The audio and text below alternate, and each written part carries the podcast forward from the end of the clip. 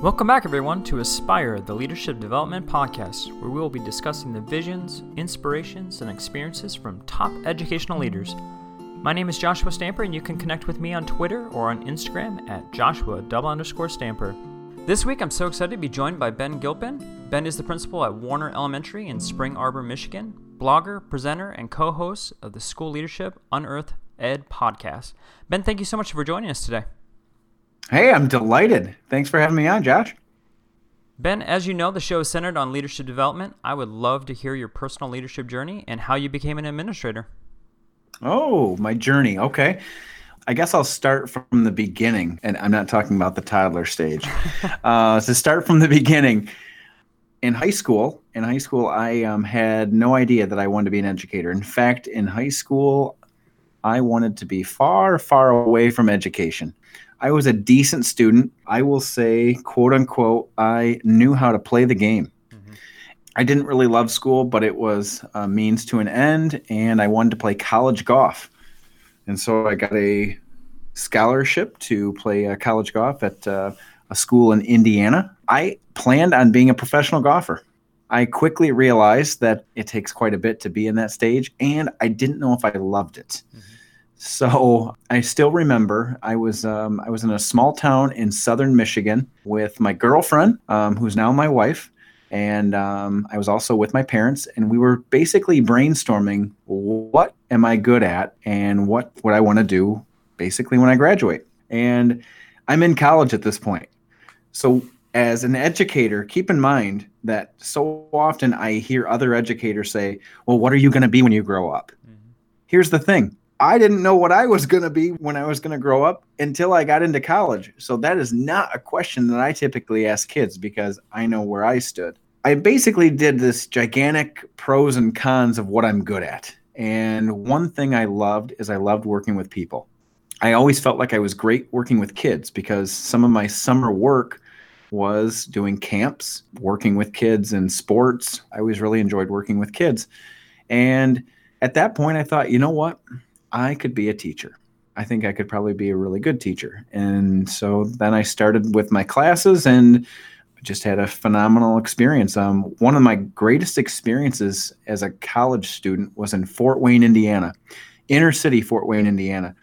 And there was a shop teacher that just blew my mind. He connected with with the kids in a way I'd never seen happen before. And I still remember, I mean, this is decades later.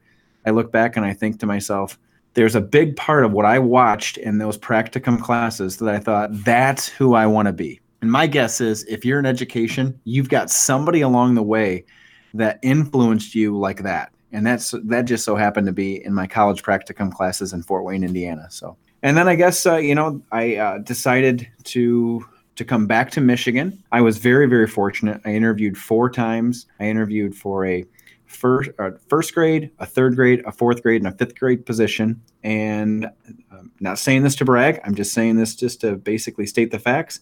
I had four offers mm-hmm. to uh, to teach, and they were all at different districts. And here's the kicker: I decided to go back to the school that I was a student. So I went and I became a I was a fifth grade teacher at um, a small school in southern Michigan, which is exactly the same school I was a student. I taught across the hall from my own teacher in fifth grade. Wow. Yeah, so that was that was it was a great experience, but it was also bizarre because in some respects I was treated like a professional, mm-hmm. and in other respects I was still a kid. Sure. Handful of years in, then um, you know I decided I I thought I could maybe you know get my master's and and figure out what's next and I had one teacher in particular. Uh, her name is Sherry, and Sherry basically said, "You are going to be an amazing leader." And she kept n- nudging me, and I still look back today and say she saw leadership qualities in me before I even saw them in myself. So I, am grateful for Sherry's push. It just, uh, as fate would have it, I threw my name in the ring, and I was fortunate enough to uh, land the the principal position at Warner Elementary after nine years in fifth grade at the school that I was also a student in. Oh wow! So, so you went straight from yeah. a teacher to a principal. I did. So that's quite a jump there. So, in your new role as a principal, what was the largest misconception as you began your administrative experience? Okay, so let me put this out there for you. I was 32. Oh wow. I was 32 and I had a principal position. I had one teacher on staff that was younger than me. Um, how do you think that went? Yeah, I, I can guess.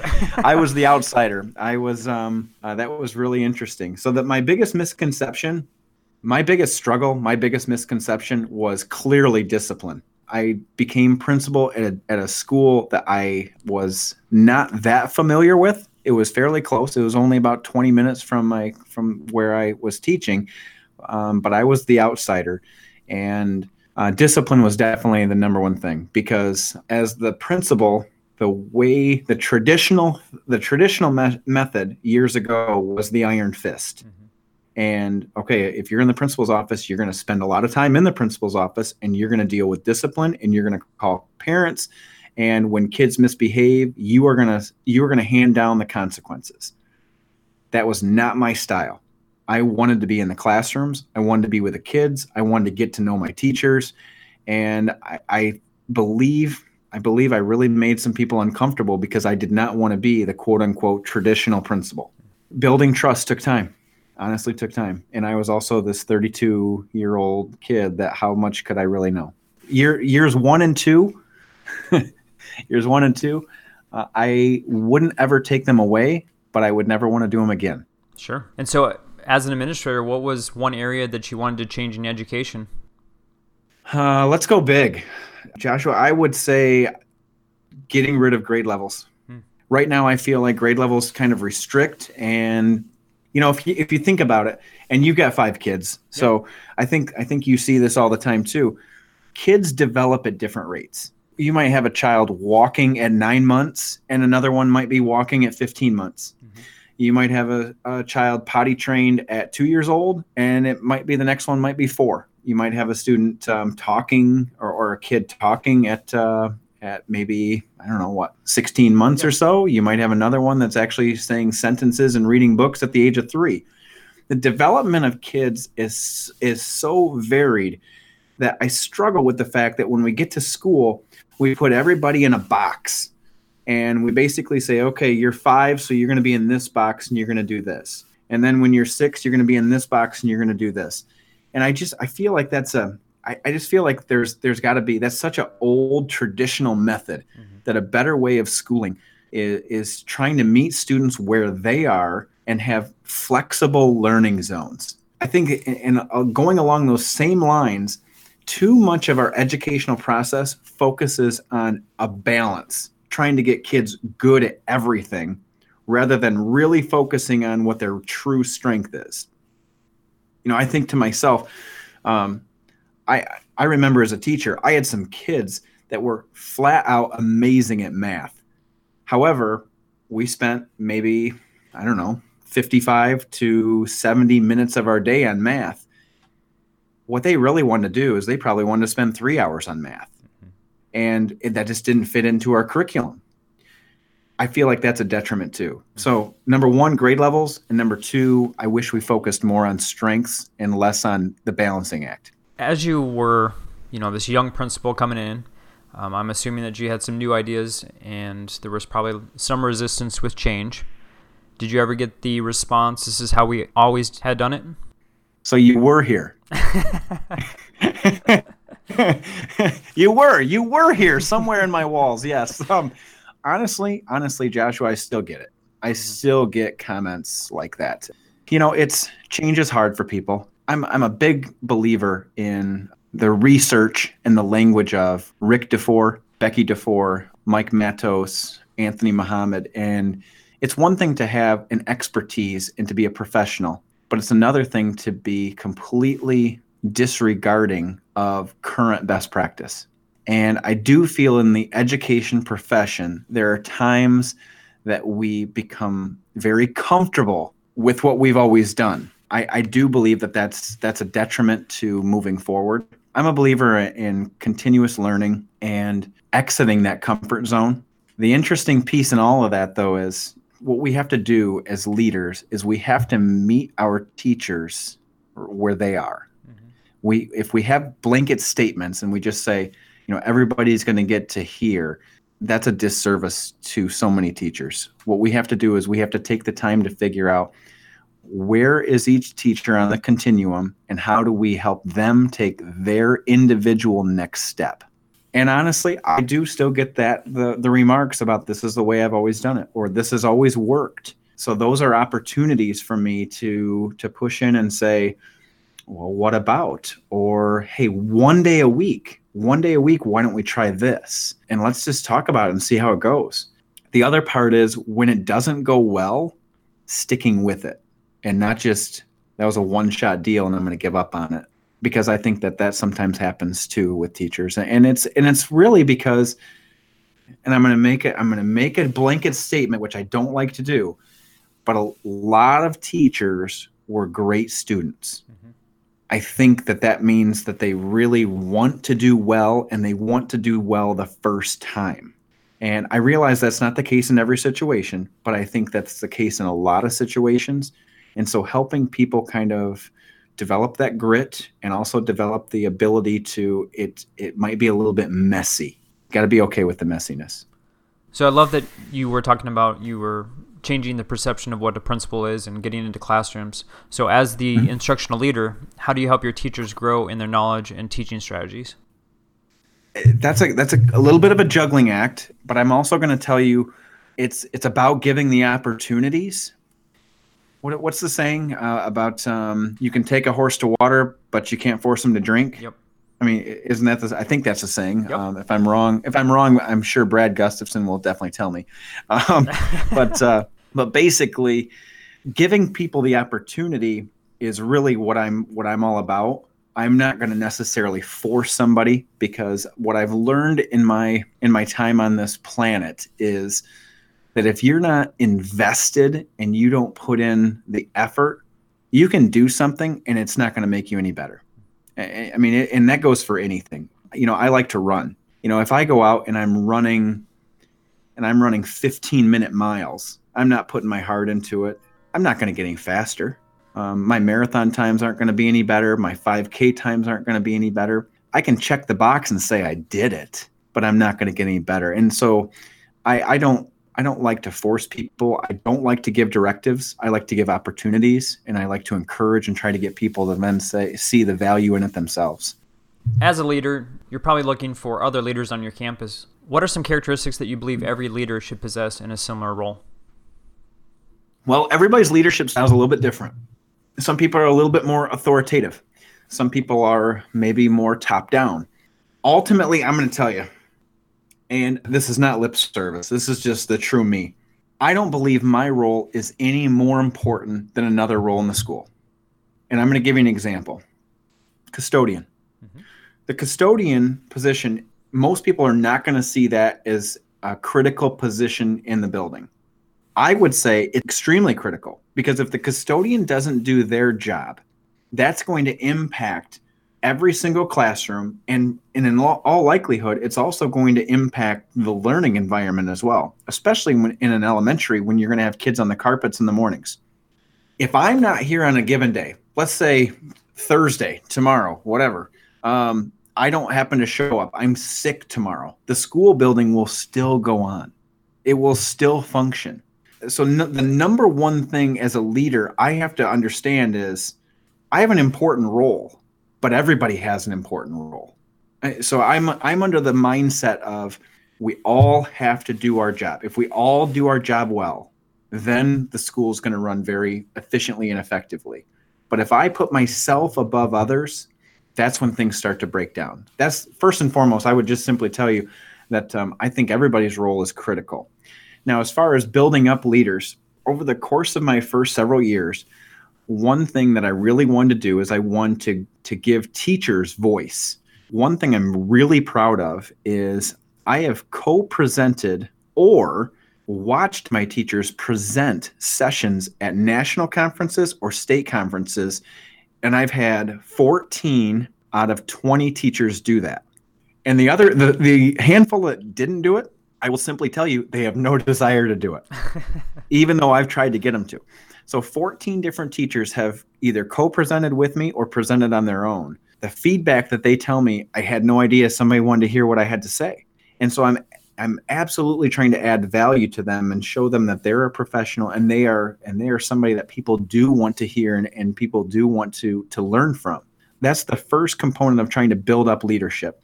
The second is the philosophy that no one role is more important than another really creates more of a shared leadership model.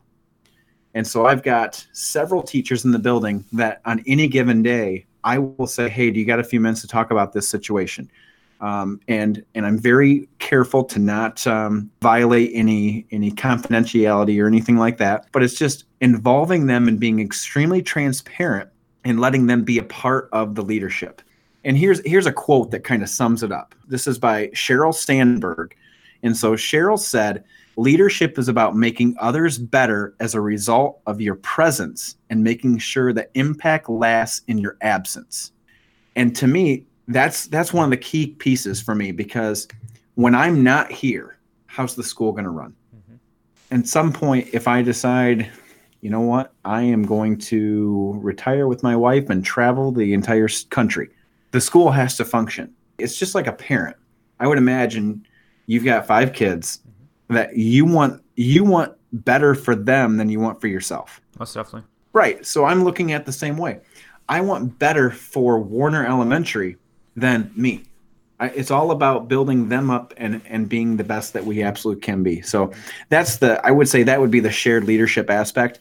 One thing kind of a can be a little bit of a gripe of mine.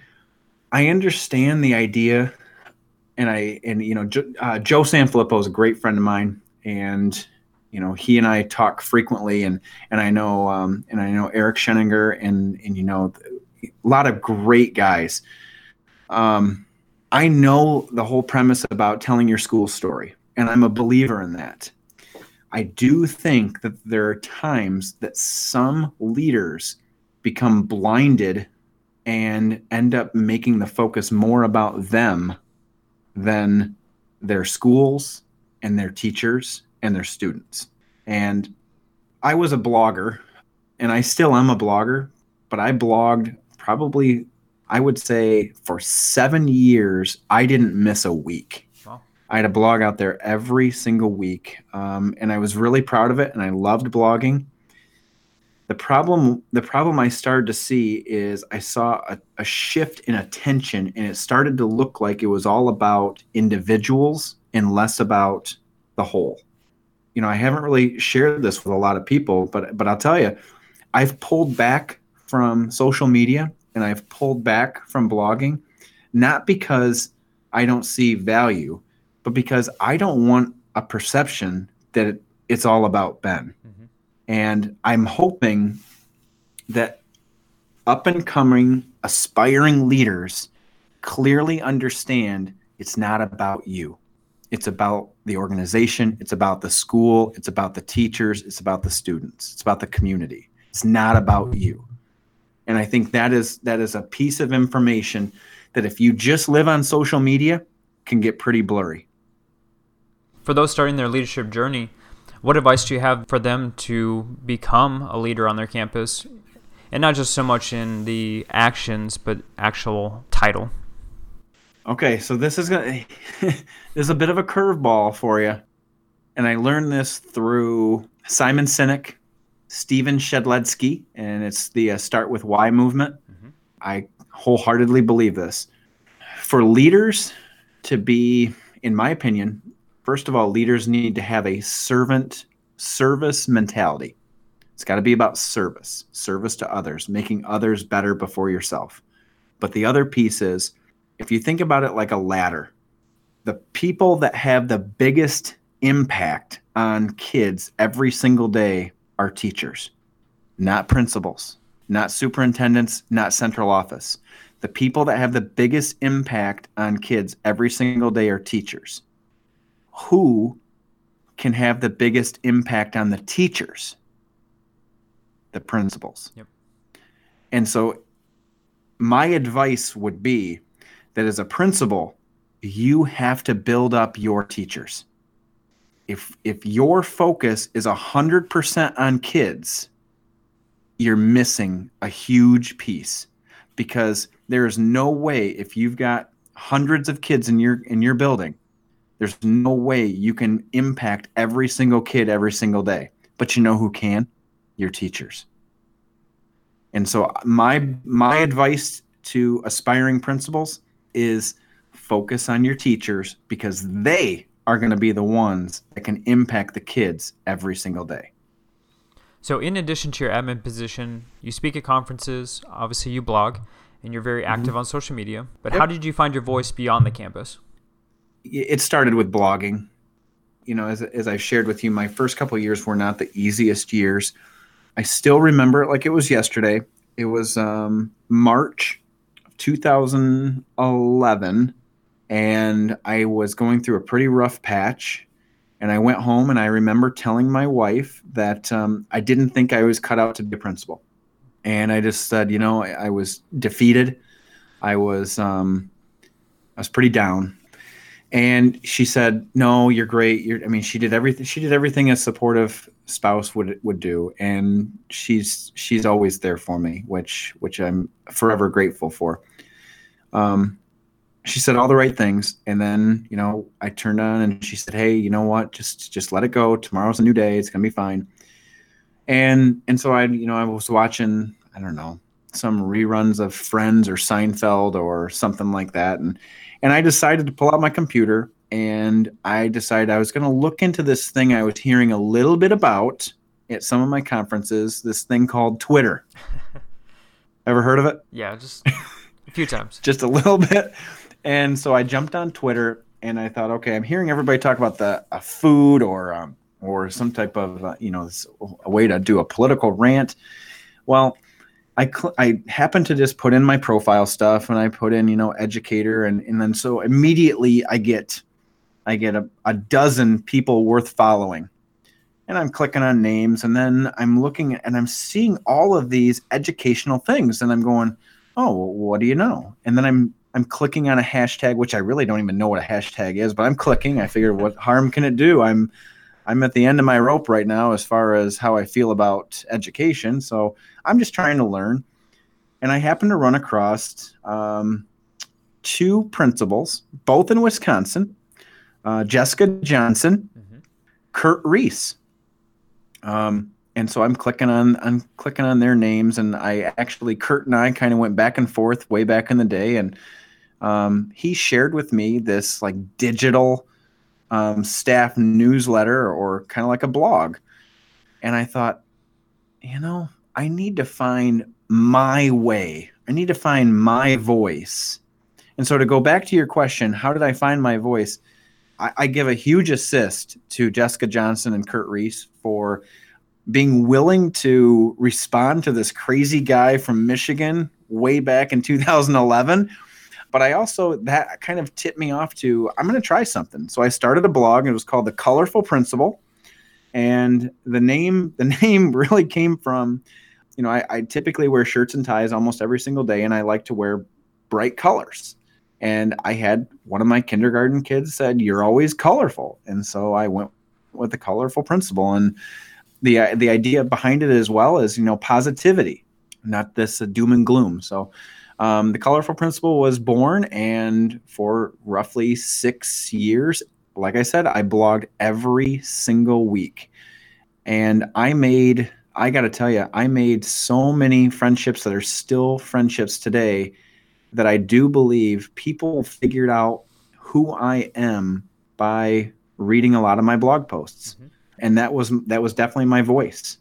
From there, from there, I think it it um, evolved to podcasting, and and it also evolved to attending conferences and and speaking and and you know I even had a great opportunity to um, co-author a Corwin Press book on um, redesigning learning spaces. Mm-hmm. So I have to really say, you know, blogging was the whole start for me. Yeah, and for those who haven't listened to your podcast with Brad Gustafson, what is that yep. all about?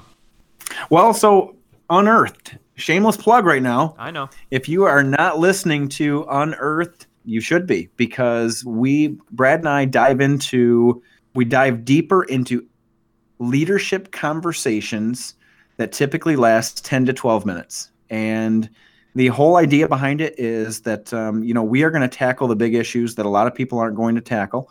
We do want to get to the heart of the matter in a very quick amount of time. We are also trying to do we're trying to model how do you have a critical conversation and stay professional and not make it personal. Um, so i think that that that's another takeaway. And then at the end of our show we always have the stake in the ground. And um, if you've ever listened to unearth then uh, you've heard of the stake in the ground but it's basically the takeaway of the episode or of the show. And we also challenge our listeners to leave their own stake in the ground on some form of social media. Um, Brad and I have roughly 70 episodes out there. We've been doing it for almost three years.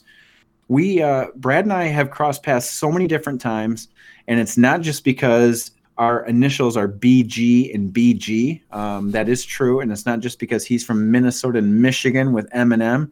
Brad's just a great guy. Yes. Um, he is genuine. He's funny. He really leads with his heart. Um, I trust him. We started a, a, Voxer group several years ago, and you know, between Todd Nesloni and Brad, we um, we try to vox each other on a fairly regular basis, and and it's just become it's become a bit of a brotherhood. Mm-hmm. And I have so many great friendships that started off on Twitter and have evolved to text messaging, Voxer, you name it. Um, that's my little plug on Unearthed. And if you're not listening, why not? Get on there. They need to. Mm-hmm. So, in closing, yep. what is the most enjoyable aspect of leadership? This is going to be a little bit different perspective. I, I mean, I'm going to tell you the what I enjoy is I enjoy some of the struggles, the challenges, being able to problem solve and being able to help people be the very best that they can be. I get a lot of enjoyment on today. Today in particular, um, last week, you know, I have sat down with with several teachers and had conversations that have been so deep and genuine.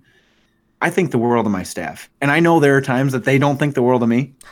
I understand, I get it, but I think the world of my staff. And my favorite thing to do is to sit down and problem solve and and try to help them be the very best that they can be and also understand who they are. And if I could if I could say one thing to an aspiring principal, one thing I did from the get-go is I learned my staff, I learned their kids' names, I learned their spouse names, I learned what their spouses do, and if they had older kids that went to college, I learned what college because if you want to build trust, you have to know your people.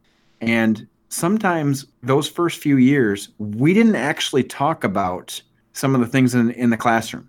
We talked about how's your spouse? How are they doing at UPS? We talked about, hey, your your kids at um, University of Michigan State. How's that going? And we would have those real conversations that they understood from the get go that I cared about them as a person first. That might not be the approach that everybody takes, but I'm going to tell you if you want to build relationships, you need to know who your people are and who's important to them. How can our listeners connect with you on social media? Um, social media, uh, pretty easy. On Twitter, at Benjamin Gilpin. It's uh, B E N J A M I N G I L P I N. On Voxer, on Voxer, it's the same thing, Benjamin Gilpin. And I promise I do respond to Voxer messages. Promise. Uh, the next one is as far as Facebook. Facebook, I'm on there as Ben Gilpin. Facebook is not my preferred choice, but uh, I, I do check it on occasion.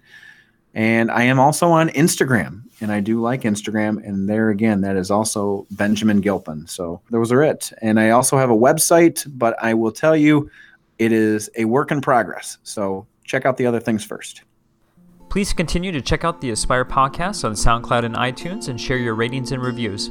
Don't forget to use the Aspire Lead hashtag as you continue the conversation on Twitter. Ben, thank you so much for being on the program. Joshua, I appreciate the invite. Thank you again. Um, I'm, I'm hoping people have some takeaways from this.